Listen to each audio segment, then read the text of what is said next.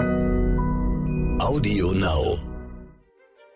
Aufstieg eines Gangsters. Er ist der Parteisoldat für die schmutzige Arbeit. Mord, Brandstiftung, Schutzgelderpressung. Josef Wissarionowitsch Djugaschwili, später Stalin genannt, ist bereit, alles zu tun, um Geld für die Bolschewiki zu organisieren und vermeintliche Verräter auszuschalten. Im Juni 1907 plant er seinen größten Coup, den Überfall auf einen Geldtransport der russischen Staatsbank.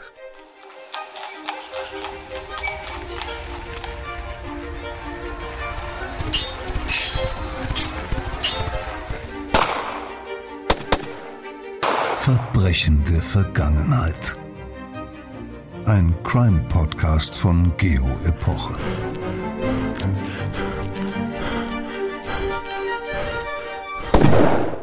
Hallo, herzlich willkommen zu einer neuen Folge von Verbrechen der Vergangenheit. Mein Name ist Insa Bethke, ich bin Redakteurin bei Geo Epoche.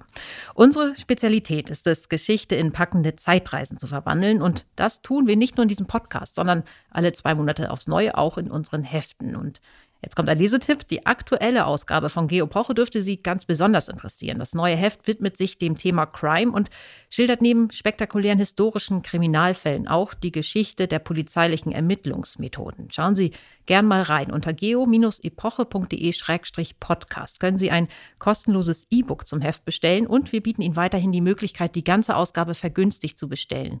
Den entsprechenden Link finden Sie in den Show Notes. Jetzt brechen wir in die Ära auf, in der Josef Djukaschwili, später bekannt unter dem Tarnnamen Stalin, seinen düsteren Aufstieg zum mächtigsten Diktator des 20. Jahrhunderts begann. Wir sind in Tiflis, Georgien, wo Djukaschwili schon als Kind archaische Gewalt kennenlernt und den Hass auf den Zaren, der jede Opposition im Vielvölkerreich Russland mit Hilfe von Überwachung und Terror unterdrückt. Als Priesterschüler lernt Djukaschwili dann die Schriften von Karl Marx kennen. Er schließt sich der entstehenden russischen Arbeiterpartei an, tut sich dort mit brutalen Aktionen hervor und wird schließlich der Kopf einer konspirativen Gruppe, die durch Raubüberfälle und Erpressung den Kampf gegen das zaristische System finanziert. Im Frühsommer 1907 dann liefert der junge Stalin, der damals den Decknamen Koba trägt, gewissermaßen sein Meisterstück ab. Mitten am Tag, mitten in Tiflis, lässt er mit Bomben und Granaten einen Geldtransporter hochgehen und erbeutet auf diese Weise Hunderttausende Rubel. Bei mir im Studio ist mein Kollege Andreas Sedelmeier, der Russland-Experte unserer Redaktion. Andreas, dieser Überfall in Tiflis, der ja als einer der spektakulärsten Überfälle der russischen Geschichte überhaupt gilt, lässt der schon erahnen, was aus dem Marxisten Stalin einmal wird, nämlich einer der größten Massenmörder der Weltgeschichte. Tja, darüber kann man natürlich trefflich streiten, aber mir persönlich geht das dann doch zu weit. Es werden ja nur die wenigsten Kriminellen später Massenmörder und andersrum hat hier noch auch nicht jeder politische Massenmörder eine kriminelle Vergangenheit. Also Adolf Hitler ist ja schon ein naheliegendes äh, Gegenbeispiel. Das stimmt. Aber trotzdem lassen sich da bei Stalin schon gewisse Kontinuitäten entdecken. Dieser brutale Überfall und dann generell diese kriminelle Aktivität, die weisen sicherlich auf solche Charaktereigenschaften von ihm hin, die ihn dann auch später in seiner Zeit als Diktator auszeichnen. Also ich meine da etwa diese Geringschätzung des menschlichen Lebens und die geht einher mit einer krassen Rücksichtslosigkeit und Gefühlskälte und dann auch diese Bereitschaft zur Durchsetzung der eigenen politischen Ziele, jedes nötige Mittel einzusetzen, also eben auch massive physische Gewalt und die dann auch relativ bedenkenlos gegen Unschuldige, wie etwa eben bei diesem Überfall in Tiflis. Da kommen ja auch Menschen ums Leben, die eigentlich mit dem Geld und dem Raub an sich nichts zu tun haben. Mhm, das hören wir ja gleich noch ausführlich.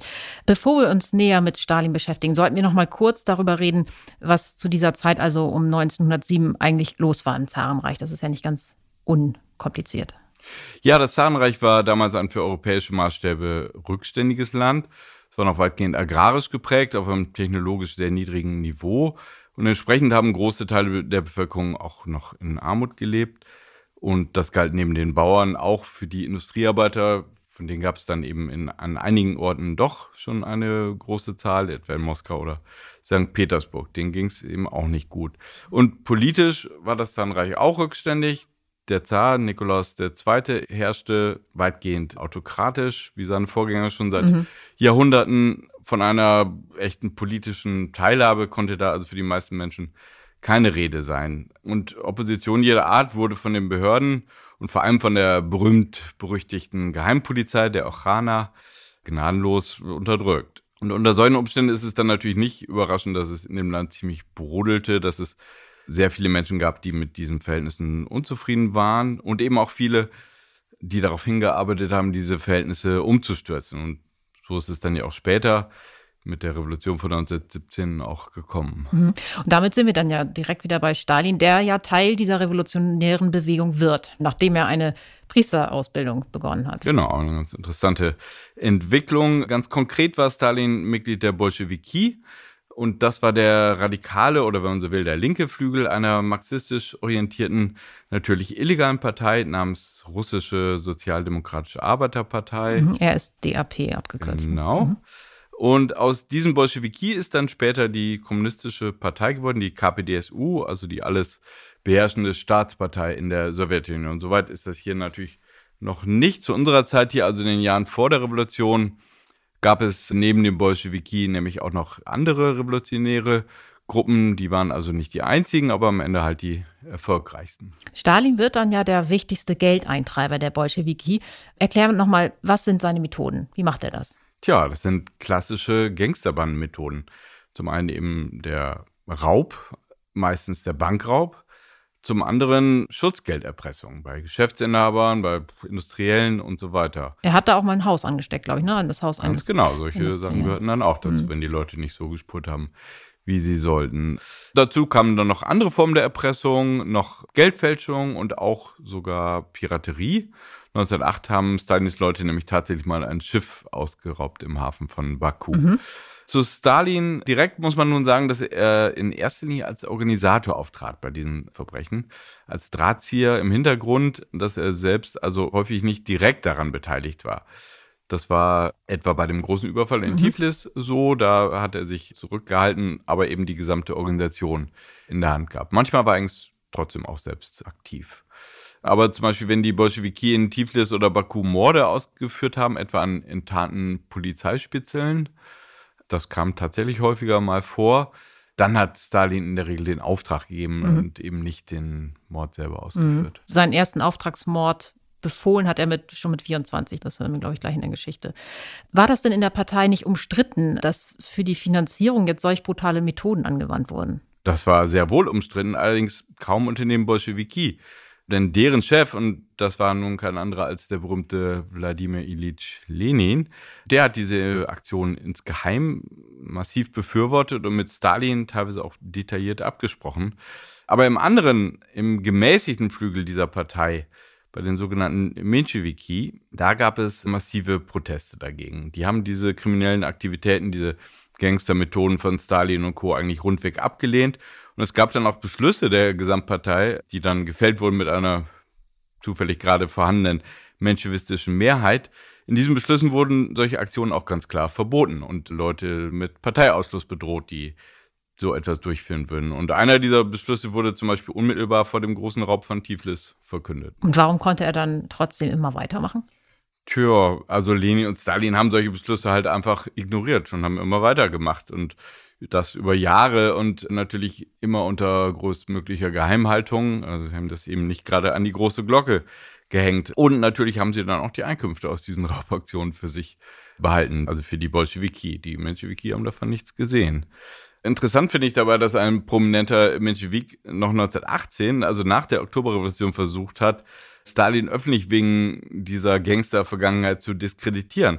Und dabei hat dieser Mann dann tatsächlich nochmal den großen Raub von Tiflis ins Spiel gebracht, der nun schon zehn Jahre zurücklag. So etwas, also eine solche Anklage gegen einen führenden Bolschewiken, das ging 1918 noch, aber durchgekommen ist der Mann damit letztlich doch nicht. Bald danach ist er auch in die Immigration gegangen und das war sicherlich gut für ihn, denn sonst hätte er sicherlich Stalins sogenannte Säuberung in den 1930er Jahren nicht überlebt. Denn da hat Stalin ja praktisch alle seine Gegner aus früheren Zeiten liquidieren lassen. Mhm, dazu kommen wir gleich nochmal. Wie wurde jetzt Stalin zu dem, was er war? Also wie kann man sich diese brutale Entschlossenheit erklären? Bei der Frage nach Hitlers Persönlichkeit zum Beispiel wird ja immer gerne dessen Scheitern als Künstler angeführt, die Ablehnung an der Kunsthochschule. Was ist es bei Stalin? Ja, das ist natürlich eine interessante Frage, aber man muss da ein bisschen aufpassen, dass man nicht in die Küchenpsychologie abrutscht. Finde ich jetzt. Ein beliebter Ansatz, und das klingt ja auch in unserer Geschichte ein bisschen an, das ist der Verweis auf Stalins Kindheit und Jugendzeit. Besonders glücklich war die nun in der Tat nicht. Seine Familie war arm, der Vater war Trinker und er hat Stalin oft geschlagen. Und es war damals, glaube ich, auch üblich in, in Tiflis, dass sich schon Dreijährige zum Ringen treffen, um sozusagen genau. äh, sich hart zu machen fürs spätere Leben oder. Genau, das ist ein Aspekt, den ich gleich nochmal ansprechen wollte. Also, was mehr so den allgemeinen Hintergrund im Kaukasus in Georgien angeht. Mhm. Also jetzt speziell diese familiären Umstände von Stalin, wie weit die seine spätere Persönlichkeit geformt haben, da würde ich sagen, das muss letztlich Spekulation bleiben, das lässt sich nicht abschließend klären. Hm. Damit müssen wir uns jetzt zufrieden geben. Nein, wie ich schon sagte, man kann eben auch nochmal Bezug nehmen auf den allgemeinen kulturellen Hintergrund in Georgien. Das ist ein anderer Erklärungsansatz. Der leitet nämlich Stalins brutalen Charakter aus seiner georgischen oder eben allgemein kaukasischen Herkunft ab. Also nicht so im biologischen Sinne, sondern gemeint ist eben eine Prägung durch die, wenn man es so nennen will, soziokulturellen Traditionen in Georgien, um mal einen etwas hochgestochenen Begriff zu verwenden. Ja. Also gemeint sind da Dinge wie etwa die Blutrache und die große Bedeutung der Clans, also großfamiliärer Verbände, denen man dann auf Gedeih und Verdeib angehört und die sich untereinander bekriegen. Oder auch eine solche Tradition, dass kleine Kinder schon mhm. bewusst mhm. zu kämpfen untereinander angehalten werden. Also eine gewisse Gewaltkultur. Mhm. Aber auch da finde ich persönlich, dass man mit solchen Erklärungen vorsichtig sein muss. Zumal da ja manchmal auch rassistische Stereotypen ins mhm. Spiel kommen können, von wegen so alle Kaukasier sind Halsabschneider oder sowas. Ja. Es mag aber trotzdem sein, dass all diese Faktoren zusammengespielt haben. So ist es ja oft. Also, dass es eben nicht diese eine Erklärung gibt, ja. sondern viele Sachen zusammen kommen. Aber ganz genau werden wir wohl nie wissen, warum Stalin so war, wie er war. Die Geschichte, die wir jetzt gleich, wenn die endet, das kann man ja schon mal verraten, mit dem Zusammenbruch des Zarenregimes, also 1917. Wir erfahren also nicht mehr, wie es da mit Stalin weitergeht. Andreas, erzähl doch mal kurz. Wie geht's Tja. weiter? Tja, mal kurz, das ist natürlich so eine Sache. Immerhin sind ja zwischen 1917, also der Oktoberrevolution, und Stalins Tod noch 35 Jahre vergangen. Der ist ja erst 1953 gestorben, aber. 35 schreckliche Jahre. Ja, das kann man so sagen, ja. Aber lass es mich da mal versuchen. 1924 stirbt Lenin, also der unumstrittene Anführer der Bolschewiki und damit auch des neuen revolutionären Staates der Sowjetunion. Der stirbt und Stalin setzt sich in mehrjährigen Machtkämpfen um dessen Nachfolge schließlich durch. Das ist mhm. jetzt wirklich eine ganz kurze Fassung. Also so um Stalin 19... folgt auf Lenin, genau. Genau. So um 1930 jedenfalls errichtet Stalin praktisch eine Alleinherrschaft, die dann bis zu seinem Tod eigentlich nicht mehr ernsthaft in Frage gestellt oder bedroht wird. Und nun in dieser Zeit entwickelt er sich auch zu diesem Massenmörder, der uns im natürlich im absolut negativen Sinne so fasziniert. Da ist ja nun eigentlich nur mit Hitler und vielleicht noch Mao Zedong zu vergleichen. Wie viele Menschen Stalin nun tatsächlich auf dem Gewissen hat, das ist mal wieder umstritten. Wir bei Geopoche haben uns nach gründlicher Recherche auf die Größenordnung von 10 bis 12 Millionen Opfern festgelegt. Davon sind etwa 4 Millionen im Gulag umgekommen, also in den Straflagern. Mhm. 6 Millionen durch eine Hungersnot, vor allem in der Ukraine, die Stalin wohl wissentlich in Kauf genommen hat, vielleicht auch Mindestens bewusst geschürt ja. hat. Mhm. Das ist mal wieder umstritten. Jedenfalls trägt er definitiv da eine Mitverantwortung. Rund 800.000 Menschen hat er auch einfach hinrichten lassen, unter anderem eben bei diesen Säuberungen in den 30er Jahren, die wir eben schon erwähnt haben. Mhm. Genau. Dass er damit einer der größten Verbrecher der Geschichte ist, das sieht aber nicht jeder so. Nee, interessanterweise ist für viele Russen und auch Georgier noch heute ein anderer Aspekt von Stalins Geschichte wesentlich wichtiger als diese schrecklichen Verbrechen. Und das ist ein Sieg über Hitler und die Deutschen im Zweiten Weltkrieg. Nun kann man übrigens äh, Stalins persönlichen Anteil an diesem Sieg durchaus kritisch sehen, aber nichtsdestotrotz wird ihm das bis heute hoch angerechnet. Und für viele Menschen überlagert das dann eben das Bild von Stalin als Verbrecher. Der Rest wird ausgeblendet. Und darum braucht es Historiker. Vielen Dank, lieber Andreas, für die Infos. Wie aus einem klugen Priesterschüler erst ein kaltblütiger Krimineller und dann ein Jahrhundertverbrecher wurde, der das russische Wort für Stahl in seinem Namen trug, das hören wir jetzt. Aufstieg eines Gangsters. Eine historische Reportage von Kai Rademacher. Es liest Peter Kämpfe. Auf dem Eriwanski-Platz im Zentrum von Tiflis, dem russischen Verwaltungszentrum des Kaukasus, stehen zwei schlanke Mädchen und lassen ihre bunten Sonnenschirme kreiseln. Georgierinnen in schwarzen Kopftüchern flanieren über den Platz, neben ihnen mondän gekleidete Russinnen. Nahe dem Übergang in das Viertel der Basare und der Karawanserei, der Seidenhändler, Gewürzkrämer und Taschendiebe lungern Soldaten mit hohen Stiefeln herum. Einheimische und Gäste vertreiben sich vor den Hotels und in den Schenken den schwülen Morgen mit einem ersten georgischen Rotwein oder mit armenischem Brandy. Es ist der 13. Juni 1907 gegen 10.30 Uhr. Mit polternden Rädern rollen zwei Kutschen auf den Platz, begleitet von einem Trupp Kosaken, Reitersoldaten des Zaren, ein Geldtransport. Er hält auf die Einmündung jener Straße zu, in der sich das Portal der Staatsbank mit seinen Götter- und Löwenstatuen erhebt. Kaum einer der Passanten bemerkt, wie die Mädchen mit den Sonnenschirmen und einige Männer vortreten und runde Gegenstände zwischen die Beine der Kutschpferde werfen. Plötzlich betäubt das Krachen von Explosionen die Ohren der Menschen auf dem Eriwanski-Platz. Weitere Detonationen folgen, Schreie, Männer und Pferde werden zerfetzt, Fensterscheiben bersten, der Druck von mehr als zehn Sprengsätzen wirft in der Nachbarschaft Schornsteine um. Abgerissene Gliedmaßen liegen auf dem Pflaster. Kreischend suchen Unbeteiligte Deckung. Junge Burschen in bunten Bauernblusen, die eben noch herumgeschlendert sind, feuern aus Browning und Mauserpistolen auf die Wachmannschaften. Dutzende Schützen sind es, dichter Rauch behindert die Sicht. Einige Angreifer laufen auf die Kutsche mit den Geldsäcken zu, da bäumt sich ein gestürztes Pferd auf, bricht aus und zieht den Wagen mit sich fort. Einer der Banditen behält die Nerven, springt neben das Tier und wirft eine weitere Granate, Pferdebeine, Innereien sowie der Bombenwerfer selbst wirbeln durch die Luft. Ein anderer eilt herbei, zerrt die Geldsäcke aus der Kutsche. Doch er weiß nicht, wohin in dem Chaos, dem Rauch, dem Lärm. Die überlebenden Wachen greifen zu ihren Waffen. In diesem Moment prescht ein Wagen auf den Platz, ein weiterer Angreifer, in einer Hand die Zügel, in der anderen eine feuernde Mauser, flucht und brüllt, reißt die Säcke an sich, schafft es noch eines der Mädchen aufzugreifen und jagt los fort von dem Schlachtfeld, über den Golowinski-Prospekt, vorbei am Statthalterpalast, der dem Vertreter des Zaren im Kaukasus als Residenz dient und wo jetzt Soldaten zusammenlaufen, Kosaken ihre Pferde satteln, sich der stellvertretende Polizeichef zum Tatort aufmacht. Das Geld sei in Sicherheit, schreit der Fliehende ihm zu. Fahren Sie zum Platz. Der Bluff gelingt. Der Räuber fährt weiter, biegt ab und verschwindet schließlich im Hof einer Tischlerei.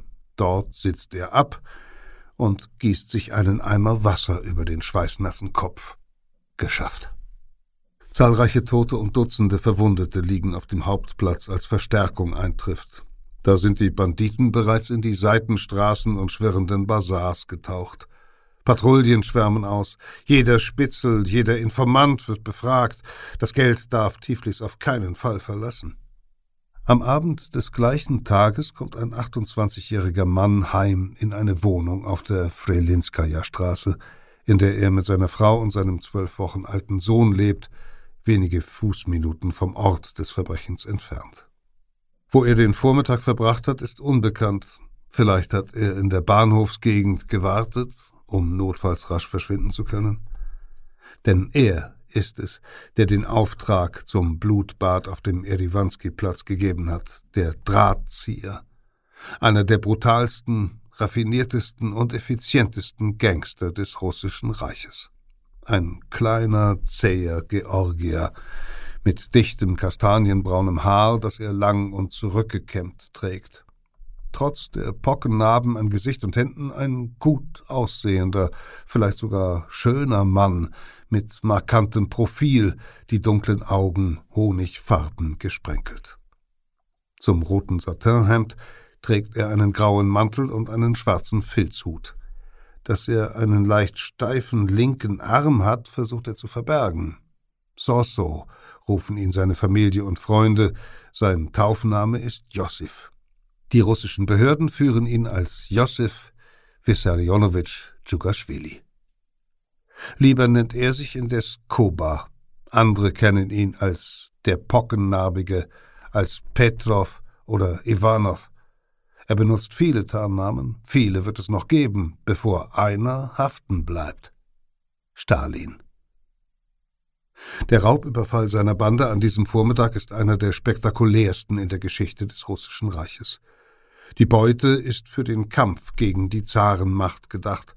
Das Geld soll an eine Untergrundgruppe gehen, an jene Partei, die zehn Jahre später die Herrschaft in Russland übernehmen und noch später eben diesen Stalin an ihre Spitze heben wird, als mächtigsten Diktator des zwanzigsten Jahrhunderts.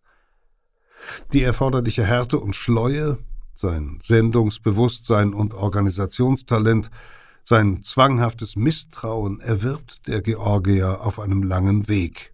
Durch ein orthodoxes Priesterseminar und die kriminelle Unterwelt des Kaukasus, durch Verbannungen nach Sibirien und die inneren Kämpfe einer revolutionären Kaderpartei. Jede Station hinterlässt ihre Spuren und trägt dazu bei, dass aus Josef Tschukaschwili Josef Stalin wird. Zu Beginn der 1880er Jahre, als er noch zärtlich Sosselo gerufen wird, bewohnt die Familie Djugaschwili ein kleines Häuschen in der Stadt Gori, 65 Kilometer von Tiflis entfernt. Der Landstrich gehört, wie die meisten Teile Georgiens, seit Beginn des 19. Jahrhunderts zum Zarenreich. Zuvor unterstanden die verschiedenen Fürstentümer zumeist dem Persischen Reich oder den Osmanen, das Volk der Georgier ist in zahlreiche Sprachgruppen und Clans untergliedert, eine archaische Welt. Vater Besso Djukaschwili, ein selbstständiger Schuster, beschäftigt mehrere Lehrlinge und bis zu zehn Arbeiter. Es reicht fast immer für Butter, gefüllte Auberginen, Fladenbrot und Wein, gelegentlich auch für Schaschlik. Die Mutter, Jekaterina Keke, hängt an dem kleinen Zosso. Zwei ältere Brüder sind als Säuglinge gestorben, Josef aber, 1878 geboren, übersteht das erste Lebensjahr. Von der überglücklichen Mutter vergöttert, entwickelt er früh ein gebieterisches Selbstbewusstsein. Kicke ist eine schöne, lebensfrohe Frau. Sie hat Verehrer, es gibt Gerüchte. Sie tragen wohl dazu bei, dass Besso bald häufiger in der Schenke sitzt als in der Werkstatt. Er fängt an, die Frau und den Sohn zu schlagen, auch ohne Grund, und in einem Maße, das selbst im wenig zimperlichen Gori auffällt. Die Geschäfte leiden. Die Familie verliert das Haus. Ein Wanderleben zwischen immer neuen Mietwohnungen beginnt. Kickes Leben zerfällt. Doch sie hegt einen Traum. Ihr Sohn soll als Erste in der Familie eine Schule besuchen, vielleicht danach das Priesterseminar. Der Vater reagiert mit rasender Wut. Er will einen Schuster zum Sohn. Doch als Sosso neun Jahre alt ist, hat der Vater seine Werkstatt schon aufgegeben. Er sucht in Tiflis Arbeit. In jenem Jahr, 1888, kommt sein Sohn in die örtliche Kirchschule. Der Junge ist fleißig und begabt. Er hat eine schöne Stimme und singt im Schulchor die Soli. Respekt aber verschafft man sich in Gori anders, auf der Straße, in Ringkämpfen mit Fäusten. Zu Festtagen kämpfen Dreijährige gegen Dreijährige, dann die älteren Kinder. Am Ende treten die Männer zur Massenschlägerei an. Alkohol fließt, Blut auch. Bisweilen artet die Schlacht in Plünderungen aus. Es ist ein archaisches Ritual der Gewalt, geformt in Jahrhunderten des Krieges, um Männer an das Töten und Ertragen von Schmerzen zu gewöhnen. Dass Kinder und Jugendliche nicht nur zu traditionellen Festzeiten gegeneinander kämpfen, sondern auch alltags in Banden, wird von einem großen Teil der Erwachsenen geduldet. Wohl als Sechsjähriger zieht sich Josef die Verkrüppelung des linken Arms zu, angeblich durch einen Unfall beim Schlittenfahren, doch lässt ihn die Behinderung nur umso wilder um Respekt prügeln. Er tritt sogar gegen ältere Jungen zum Ringkampf an, notfalls bricht er die Regeln. Bis zum Schuleintritt vergeht kaum ein Tag, an dem er nicht von Stärkeren verdroschen wird, woraufhin er weinend nach Hause rennt oder selbst jemanden zusammenschlägt. In der Schule aber lernt er gut. Mit 15, im August 1894, wird er am Georgischen Priesterseminar in Tiflis angenommen. Die vorherrschende Sprache im Seminar ist Russisch, Zar Alexander I. hatte die zuvor autonome Kirche der Georgier 1811 der russischen Orthodoxie unterstellt. Der Tagesablauf ist streng geregelt, das Essen karg, der Unterricht konservativ und anspruchsvoll, schon die Aufnahme setzt überdurchschnittliche Leistungen voraus. Zeitgenössische russische Literatur ist verboten, ebenso weltliche Schriften in georgischer Sprache. Die Aufseher, Mönche zumeist, beschäftigen Spitzel unter den Jungen, Missetäter kommen in den Karzer. Verbittert reagieren viele der begabten Zöglinge auf die geistige Enge. Es gibt geheime Lesezirkel, Schulstreiks. Am Tiflisser Priesterseminar gärt es, so wie im gesamten Reich. Gewaltig erstreckt sich das russische Imperium über zwei Kontinente. Es umfasst die fruchtbaren Weiten der Ukraine, die wilden Bergregionen des Kaukasus, die ehemaligen Kanate an der zentralasiatischen Seidenstraße. Seine eisige Nordküste reicht von Lappland bis kurz vor Alaska. Insgesamt hat das Riesenreich des Zaren, der auch über Finnland und Polen herrscht, mehr als 125 Millionen Einwohner, nimmt fast ein Sechstel der globalen Landfläche ein.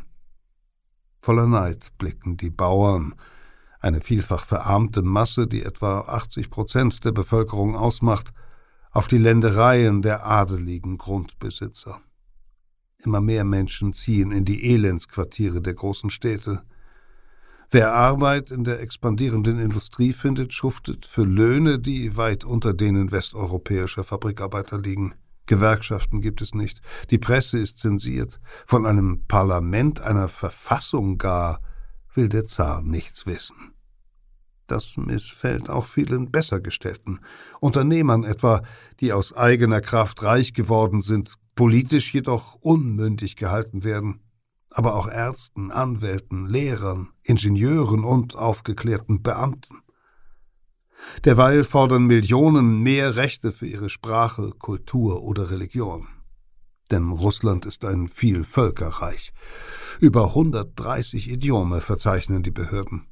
In Kirchen zahlreicher christlicher Konfessionen, in Synagogen, Moscheen, buddhistischen Tempeln beten die Untertanen des Zaren, und immer öfter gibt es Auseinandersetzungen. Im Kaukasus stehen sich christlich-orthodoxe Armenier und muslimische Aseris gegenüber. Im Westen des Reiches kommt es zu Pogromen gegen Juden. Polnische Katholiken fühlen sich durch die russische Sprach- und Religionspolitik diskriminiert zunehmend auch die deutsch-baltischen Lutheraner. Elend, Unfreiheit, ethnische Konflikte, überall im Reich wächst die Opposition. Radikale Intellektuelle haben bereits in den 1870er Jahren Geheimbünde gegründet, propagieren den Umsturz und schrecken selbst vor Terror nicht zurück. Nationale Unabhängigkeitsbestrebungen gewinnen Anhänger auch im einfachen Volk. Liberale Adelskreise fordern ebenso wie die bürgerliche Intelligenz Reformen. Arbeiter versammeln sich in geheimen Lesezirkeln, organisieren Streiks, reden von Revolution. Doch der Zar sieht in dem Imperium nach wie vor eine Art riesiges Landgut, dessen Eigentümer allein er ist. Nikolaus II 1894 auf den Thron gekommen, glaubt an die persönliche Regentschaft eines Monarchen, der göttlicher Eingebung folgt, schwelgt in Ritualen und Kostümen des 17. Jahrhunderts. Von Beginn an ist er mit der Regierungsarbeit überfordert, kann aber auch keine starken Minister ertragen und entlässt immer wieder seine fähigsten Berater. Reformen lehnt er grundsätzlich ab. Nur so, meint er, könne er seinem Erbe treu bleiben. Anders als die Regierungen selbst der Vielvölkermonarchie Österreich-Ungarn oder des Deutschen Reiches macht Nikolaus praktisch keine sozialen oder politischen Zugeständnisse. Sein Regime setzt auf Sicherheit. Die Geheimpolizei öffnet Briefe überwacht staatsfeindliche Kreise, wirbt in Terrorzellen Doppelagenten an, die sich anschließend selbst an Morden beteiligen. Hunderttausende werden nach Sibirien verbannt, ein großer Teil von ihnen für politische Vergehen. Dennoch bilden sich in den 1890er Jahren immer neue Geheimzirkel, mehren sich die Streiks, gehen Woche für Woche oppositionelle Studenten in die Fabriken, um Untergrundlesekreise zu organisieren, darunter mehr und mehr solche, die sich an den Lehren von Karl Marx orientieren. Längst begeistert der deutsche Vordenker des Kommunismus auch viele Unzufriedene im russischen Reich. 1898 gründen seine Anhänger in Minsk eine konspirative Dachorganisation, die Sozialdemokratische Arbeiterpartei Russlands, die SDAPR. Ihr Ziel die Arbeiter mit den Thesen von Karl Marx über das Wesen des Kapitalismus und die Gesetze der Geschichte vertraut zu machen und so die Revolution vorzubereiten. Der Priesterschüler Josef Tschugaschwili hat ein hervorragendes Gedächtnis und einen wachen Verstand. Er bekommt gute Noten. Allein schon bald erwischen ihn die Mönche mit Büchern moderner russischer und ausländischer Schriftsteller. Doch so lässt sich nicht einschüchtern. Sein großes Idol ist der rebellische Held eines georgischen Romans, der gegen die Russen kämpft und zugleich einen blutigen persönlichen Rachefeldzug führt, Koba. So fordert Josef, sollen die Freunde ihn fortan nennen. Präzise politische Vorstellungen hat der junge Seminarist nicht, vielmehr bestimmt noch jenes diffuse Freiheitsverlangen, das die romantische Abenteuergeschichte um Koba in ihm angesprochen hat, sein Denken, die Neigung zur Aufsässigkeit, der Widerwille gegen das autoritäre Regiment der Mönche, sein georgischer Stolz. Doch dann im vierten Jahr am Priesterseminar stößt Sosso mit seinem Freundeskreis heimlicher Leser auf eine Lektüre völlig anderer Art. Karl Marx. Der Jugendliche ist sofort beeindruckt. Die Theorien von Klassenkampf, Sozialismus und unaufhaltbarer Revolution geben seinem Trotz einen ideologischen Rahmen, seiner instinktiven Rebellion geschichtlichen Sinn. Die politische Welterklärung des Karl Marx ersetzt ihm den längst verlorenen Kinderglauben. Freiheit und Glück, wohl auch Rache für alle kleinen und großen Kränkungen, all das erwartet Koba nun von der proletarischen Revolution.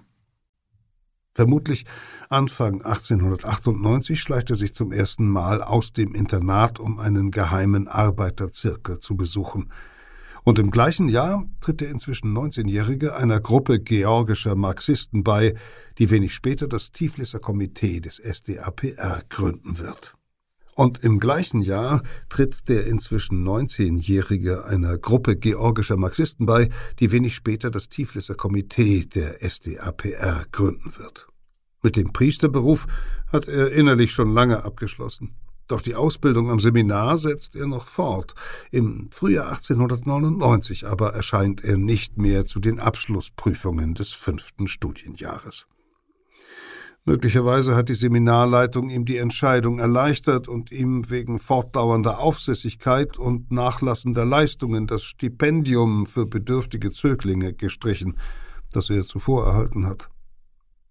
Als Tschugaschwili das Seminar verlässt, nimmt er eine solide klassische Bildung sowie ein quasi religiöses Sendungsbewusstsein als junger Marxist mit und angeblich auch einen Satz gestohlener Bücher aus der Bibliothek. Er geht für einige Zeit aufs Land, kehrt aber bald nach Tiflis zurück. Ein Freund besorgt ihm einen Posten im Meteorologischen Observatorium wo er die Beobachtungsbücher führt und auswertet. Zwischen den wechselnden Tag- und Nachtschichten bleibt ihm Zeit zu lesen oder an lauen Abenden unter duftenden Akazien am Ufer der Kura über die Revolution zu diskutieren. Den größten Teil seiner Freizeit jedoch verbringt Djugaschwili nun im Maschinenlärm der Eisenbahnbetriebsstätten oder im Güterbahnhof, Gemeinsam mit anderen Aktivisten verkündet er den Arbeitern die Ideen von Karl Marx, predigt die Revolution und stachelt zu Streiks an. Er erweist sich als militanter Radikaler, der Kompromisse strikt ablehnt und stets rücksichtslos auf Eskalation setzt. Die revolutionäre Bewegung soll nach seinen Vorstellungen von einer Elite eingeschworener Intelligenzler ausgehen, Gewöhnliche Arbeiter hält er für unzuverlässig. Manchem Mitstreiter erscheint so viel Arroganz unerträglich. 1901 organisieren Sosso und seine Genossen eine Demonstration zum 1. Mai, dem Internationalen Tag der Arbeiterbewegung. Etwa 2000 Menschen folgen einer roten Fahne in Richtung Eriwanski-Platz. Doch Soldaten und Polizisten warten schon. Kosaken galoppieren los. Klatschend gehen die schweren Riemenpeitschen, die einen Mann töten können, auf die Demonstranten nieder. Vielleicht eine halbe Stunde dauert die Straßenschlacht, dann fliehen die Teilnehmer der Kundgebung, viele werden verhaftet. Mehrfach entgeht Djugaschwili in den folgenden Monaten nur knapp der Geheimpolizei und steigt unterdessen auf. Im November wird er in das Tifliser Komitee der SDRPR gewählt. Um seine Fährte zu verwischen, zugleich aber wohl auch um den allzu radikalen jungen Mann vorerst aus der Stadt zu schaffen, sendet ihn das Komitee auf eine Propagandamission nach Batumi am Schwarzen Meer. Es ist der Ort, an dem Djugaschwili den Umsturz proben wird. Batumi, erst seit 1878 Teil des Zarenreichs, ist die Endstation einer Eisenbahnstrecke, die in Baku am Kaspischen Meer beginnt. Dort wird rund die Hälfte des weltweit verbrauchten Erdöls gefördert, und von dort bringen Züge das Petroleum über die kaukasische Landenge nach Batumi, wo es auf Schiffe verladen wird. Tausende Arbeiter schuften hier in Öllagern und Fabriken. An der Promenade reihen sich weiße Villen. Im Casino, im Yachtclub, in Luxusbordellen verkehren einheimische Magnaten, reiche Russen, die leitenden Angestellten internationaler Konzerne. Die prominentesten Unternehmer in Batumi sind die schwedisch-russische Industriellendynastie Nobel und die französischen Rothschilds. Ende 1901 heuert Djugaschwili im Lagerhaus der Rothschildschen Fabrik an zu einem Tageslohn von 1 Rubel 20. Kurz darauf lädt er gut zwei Dutzend revolutionär gestimmte, besonders entschlossene Arbeiter zu einem Neujahrsabend in eine konspirative Wohnung und schwört sie auf ein härteres Vorgehen ein. Wenige Tage später steht ein dichter schwarzer Rauchpilz über dem Hafen. Rothschilds Lager brennt. Josef Dschukaswilis Feldzug hat begonnen. Denn das Unternehmen verweigert den Arbeitern, die beim Löschen geholfen haben, die ihnen zustehende Prämie, und der Genosse Koba sieht darin einen Anlass zum Streik. Schnell lenkt die Geschäftsführung ein, doch der Arbeitskampf in Batumi geht weiter. Dschugashvili dehnt seine Agitation auf die Fabrik eines armenischen Ölmagnaten aus. Dort können die Streikenden im Februar 1902 Lohnerhöhungen von 30 Prozent durchsetzen. Dann sind wieder die Rothschilds betroffen. Das Management kündigt Massenentlassungen an, die Arbeiter treten erneut in den Ausstand, die Obrigkeit inhaftiert einige Redelsführer. Als am 9. März hunderte Demonstranten das Gefängnis stürmen wollen, lässt ein Offizier das Feuer eröffnen, 13 Menschen sterben. Djugaschwili jubelt, denn das Massaker von Batumi befeuert die Wut der Unzufriedenen im ganzen Land. In der Logik des georgischen Revolutionärs ist das ein Sieg. Koba schafft es in dieser Zeit, eine illegale Druckwerkstatt in Batumi zu installieren. Hier produzieren seine Getreuen unablässig Flugblätter in georgischer, russischer und armenischer Sprache. In Batumi befiehlt er seinen vermutlich ersten Auftragsmord an einem Spitzel, ein Tötungsbefehl, dem im Laufe seines Lebens Tausende folgen werden, letztlich Millionen. Geheimhaltung, Misstrauen werden dem Georgier zur zweiten Natur, so wie auch die Vergeltungsbereitschaft, die er in den Bandenkämpfen seiner Jugend gelernt hat. Doch dann, im April 1902, vier Monate nach Djugaschwilis Ankunft in Batumi, umringen Gendarmen ein Haus, in dem er eben noch eine konspirative Versammlung geleitet hat. Koba ist ohne Chance. Fast anderthalb Jahre sitzt er in verschiedenen Gefängnissen ein und wird dann in die Verbannung nach Sibirien geschickt, nach Novaya Uda, ein Dorf im Nichts. zwischen Sumpf und Wald, gut 120 Kilometer vom nächsten Bahnhof entfernt. Die Verbannten müssen sich in einer Bauernhütte einmieten. Das Geld dazu, auch für Kleidung und Lebensmittel, erhalten sie vom Staat. Dann bleibt ihnen nichts als ausharren, lesen, trinken, Dorfmädchen verführen. Zwischen den kaltgestellten, von Langeweile und Untätigkeit niedergedrückten Intellektuellen kommt es zu erbitterten ideologischen und persönlichen Kämpfen. Jahrzehnte später wird sich Stalin damit brüsten, in der Verbannung den Ehrenkodex der übrigen politischen Delinquenten gebrochen zu haben, indem er sich mit gewöhnlichen Kriminellen einließ, während seine Genossen die einfachen Verbrecher mieden, aus Furcht und aus Verachtung, sei er mit jenen auf ausschweifenden Zechttouren durch die Schenken gezogen. Ehe er im November 1903 in Novaya Uda eintrifft, nimmt Dschugashwilis Partei eine folgenreiche Entwicklung. Im Sommer versammeln sich Delegierte der SDAPR erst in Brüssel, dann in London zu einer Parteikonferenz. Zwei Fraktionen stehen einander gegenüber. Die einen interpretieren Marx so, dass im rückständigen Russland der Kapitalismus erst noch voll aufblühen, eine bürgerliche Revolution stattfinden müsse, ehe die Arbeiterschaft den proletarischen Umsturz wagen könne.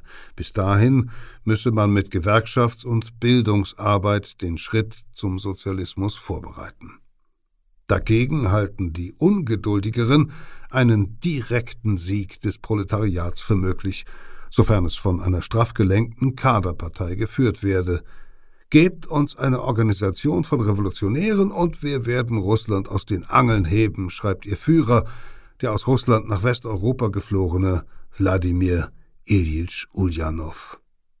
In London erlangt seine Fraktion die Mehrheit im Zentralkomitee der Partei und nennt sich fortan Bolschewiki, Mehrheitler. Im Gegensatz zu den unterlegenen Gemäßigten, den Menschewiki, Minderheitler. Ulyanov ist auch Koba bekannt. Er ist sogar einer seiner Lieblingsautoren unter dem Pseudonym Lenin. Der Georgier bewundert Lenin. Keine Frage, welche Seite er wählen würde. Aber er befindet sich gerade rund 6000 Kilometer weiter östlich, auf dem Weg zu seinem Verbannungsort.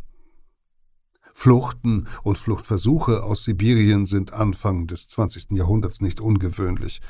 Gefälschte Papiere gibt es in fast jeder Form zu kaufen. Dazu kommen Kleidung, Proviant, Fahrkarten, Bestechungsgeld.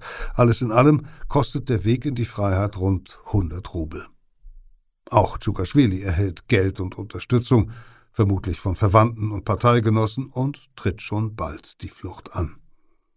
Anfang Januar 1904 verlässt er Novaya Uda, nur sechs Wochen nach seiner Ankunft schlägt sich zur Bahnlinie durch, schlängelt sich per Zug entlang der von Spitzeln und Agenten überwachten sibirischen Bahnhöfe nach Westen.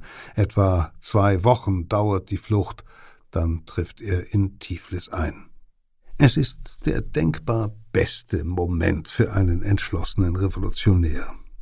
Im Februar 1904 tritt das Zarenreich in einen verlustreichen Krieg mit Japan ein. Die Untergrundparteien haben Zulauf wie nie zuvor.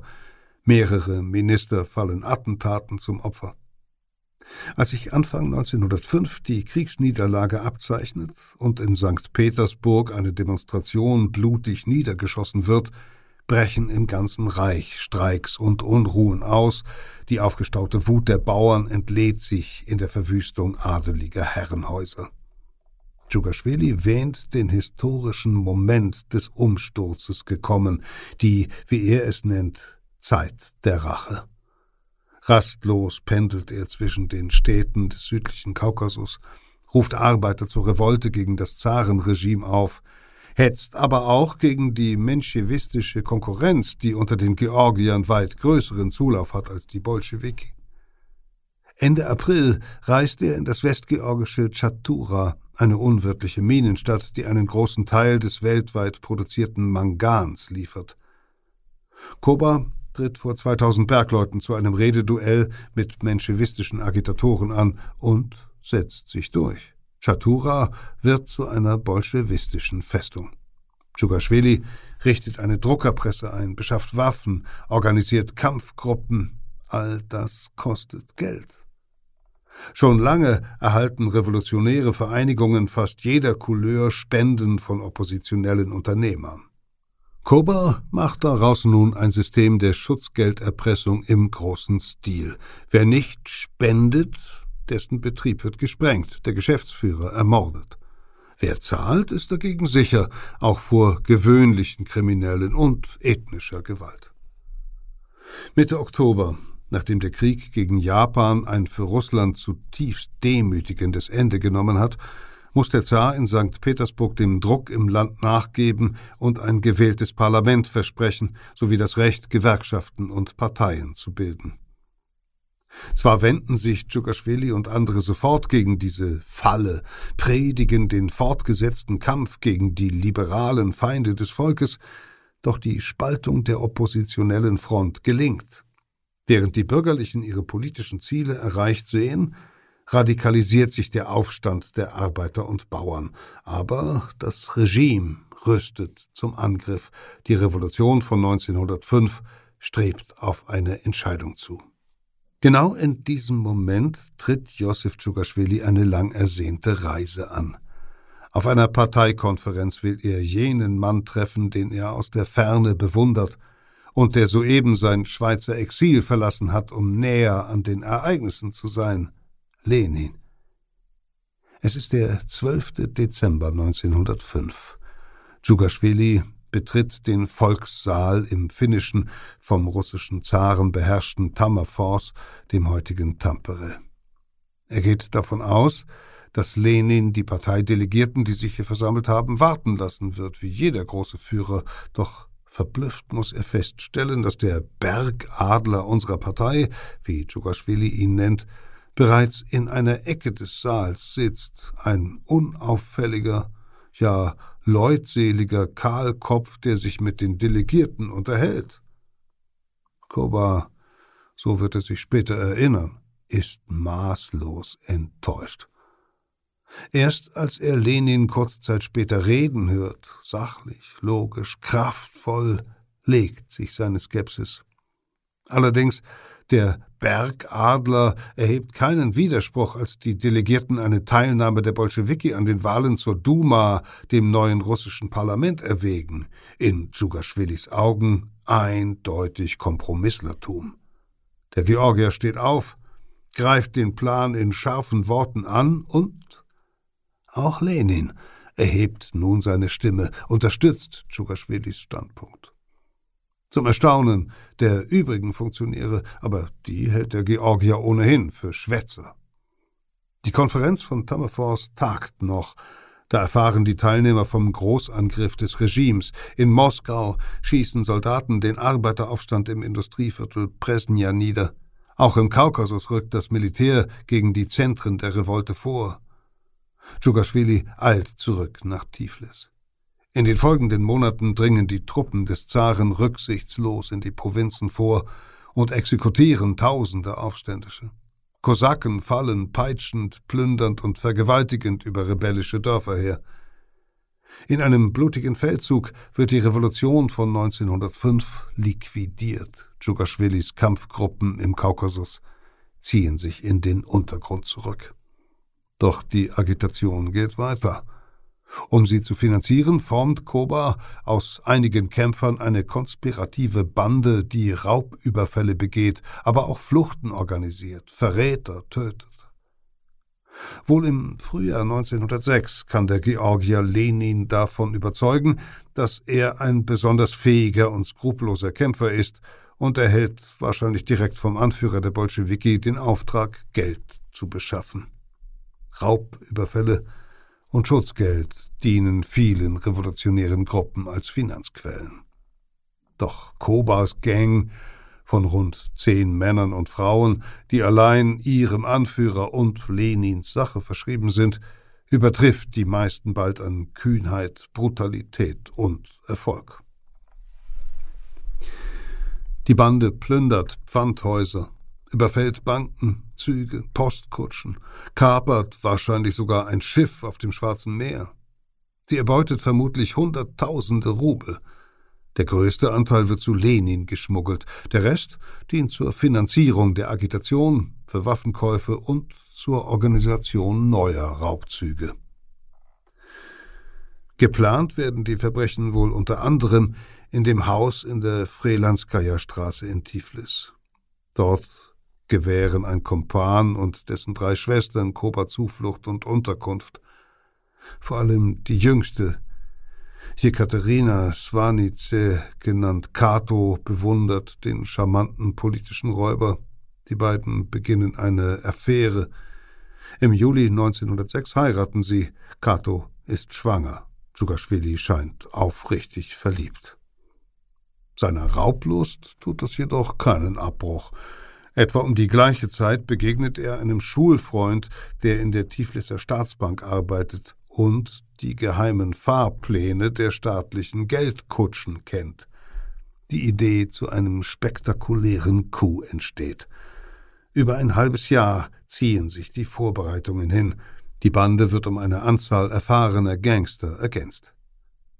Tschukaschwili organisiert den Ablauf nach seiner Gewohnheit bis ins kleinste Detail, legt Treffpunkte, Uhrzeiten, Bewaffnung fest. Und dann kommt der 13. Juni 1907.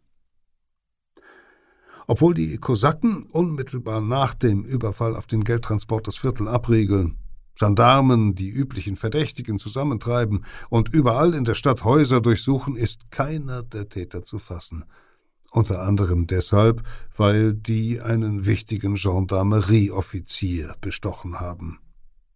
Ungestört kann die Bande ihre Beute in eine Matratze einnähen, eine Viertelmillion Rubel, so viel wie der Zar sich für ein ganzes Jahr als Privatbudget genehmigt.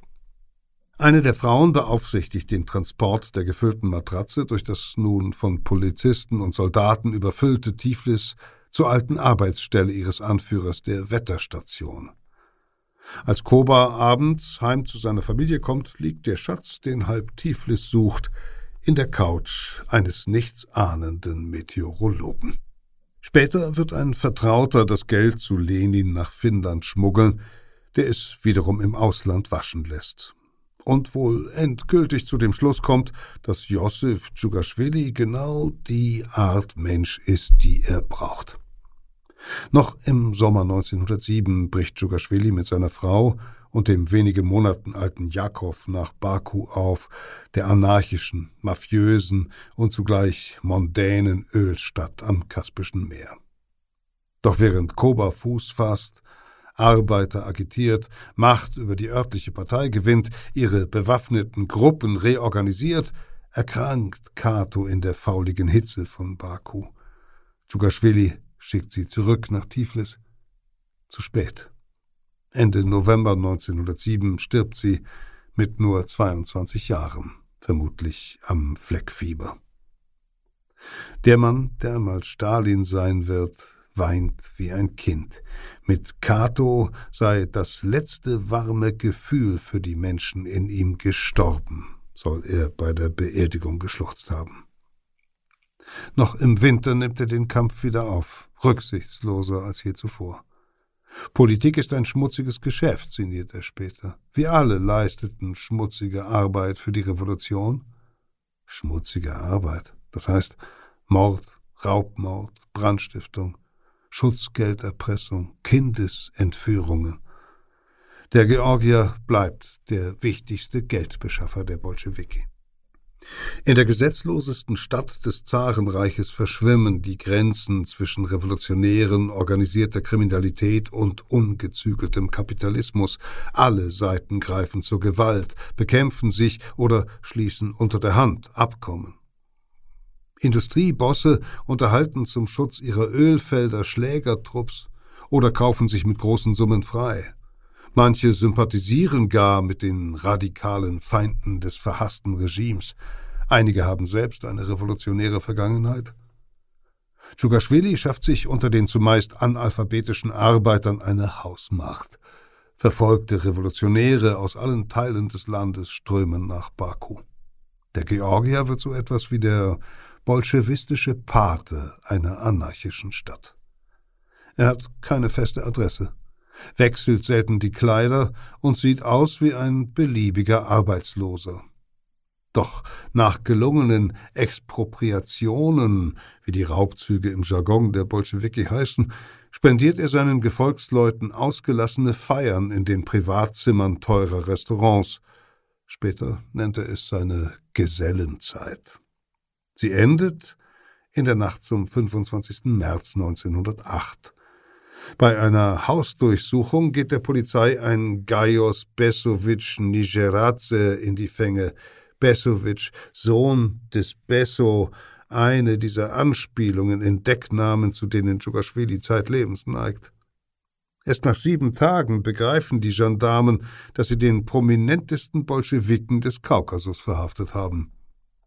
Bis 1917 wird Djugaschwili nur noch anderthalb Jahre als freier Mann verbringen, auf der Flucht zwischen immer neuen Arresten und Verbannungen. Zugleich jedoch steigt er unter Lenins Protektion vom Geldbeschaffer zum Mitglied des höchsten Parteigremiums auf, des Zentralkomitees. Er beginnt sich Stalin zu nennen, abgeleitet vom russischen Wort für Stahl, wohl auch, weil es ähnlich klingt wie Lenin. 1913 verurteilt ihn ein Sondergericht zu vier Jahren Verbannung im Norden Sibiriens, nicht weit vom Polarkreis. Die Gegend ist fast menschenleer. Der Winter dauert neun Monate. Auf seinem Höhepunkt gibt es praktisch kein Tageslicht mehr. Die Temperaturen fallen bis auf minus 60 Grad Celsius. Eine Flucht scheint ausgeschlossen. Stalin nimmt die Überlebenstechniken der hier heimischen Ureinwohner an.